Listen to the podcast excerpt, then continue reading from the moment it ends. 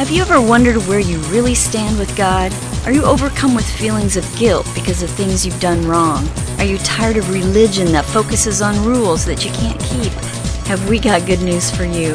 It's time to listen in on some casual conversation with Mike Kapler and Joel Brueseke and discover what true freedom is all about.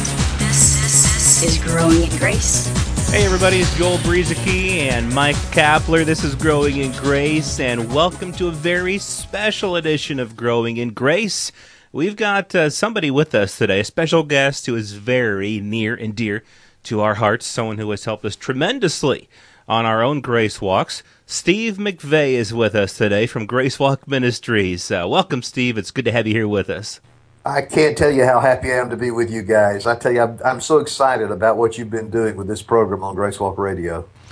Well, it's been fun for us too, Steve. You know, Joel and I both uh, came into uh, the Grace Walk, if you will, the exchange life, and a greater understanding of it probably back in the mid 90s. And your ministry, your books, have probably done more than uh, for us than what we could ever express. It's, it's helped us uh, get our, our thinking right get us on a path where we could uh, not only enjoy the freedom that we have in Jesus Christ, but to be able to, to share and, and even teach some of that same sort of thing to, to other people out there too. And, and Grace Walk Internet Radio has given us that avenue to do that.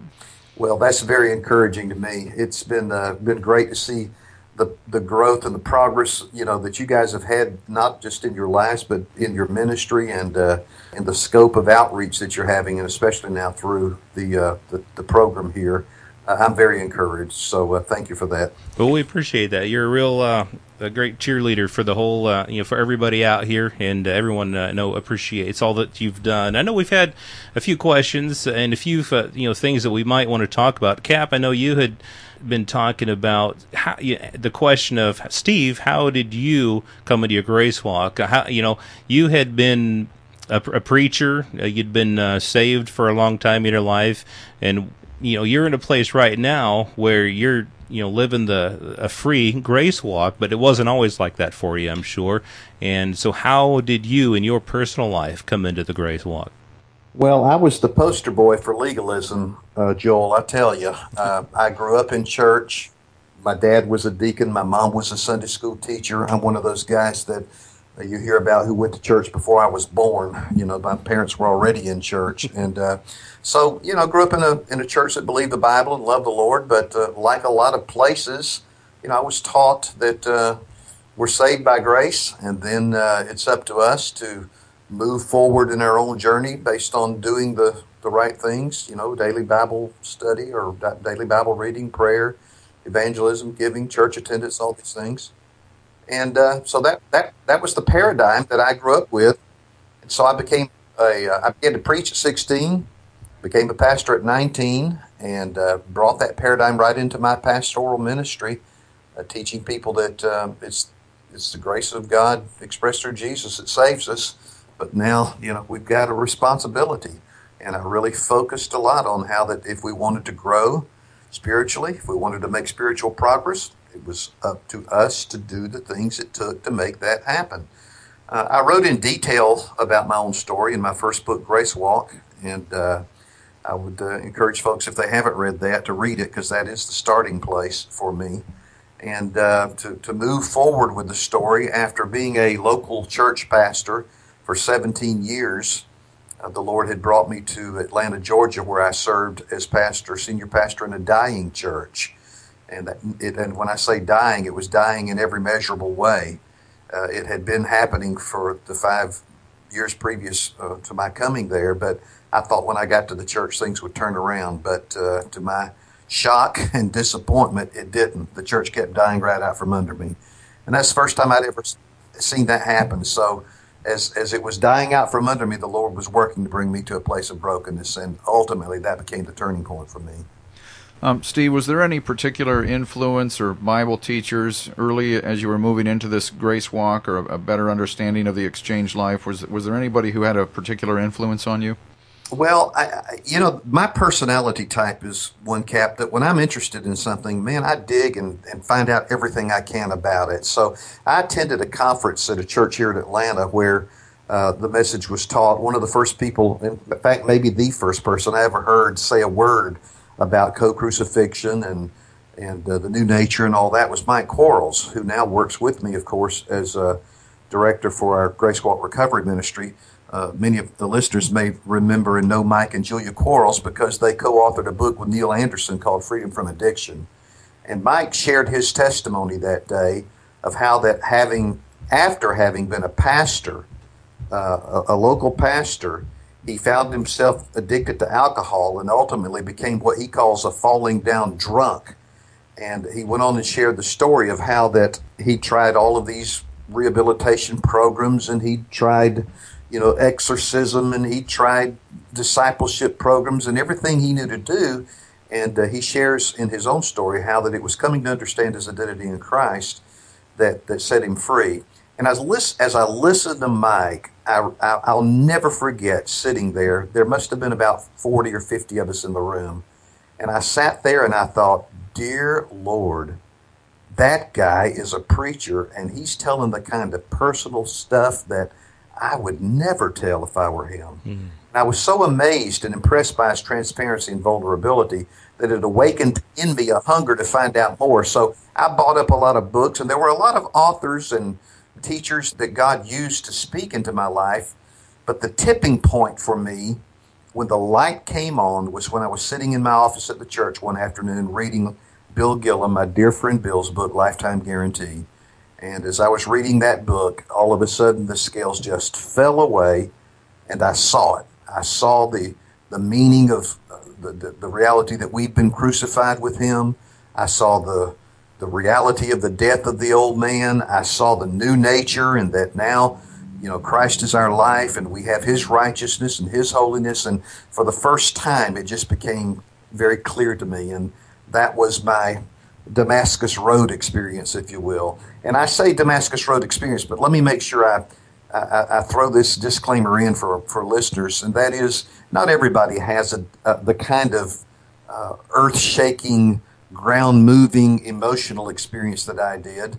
My wife Melanie is a perfect example. The light gradually got brighter and brighter for her until the revelation of, of identity and grace came to her. But for me, it was a cataclysmic moment when that light was turned on.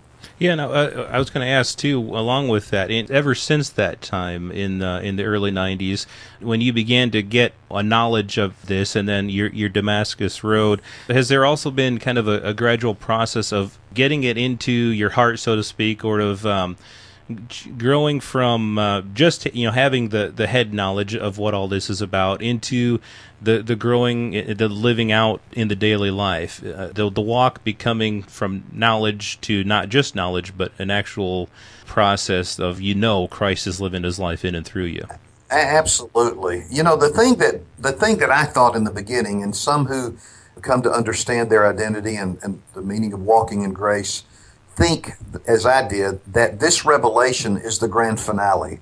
We think it's the crescendo in the beginning. It's like, you know, I can't tell you how many people have said to me, it was like I was born again, again when I came to understand this. I get that. You guys get it.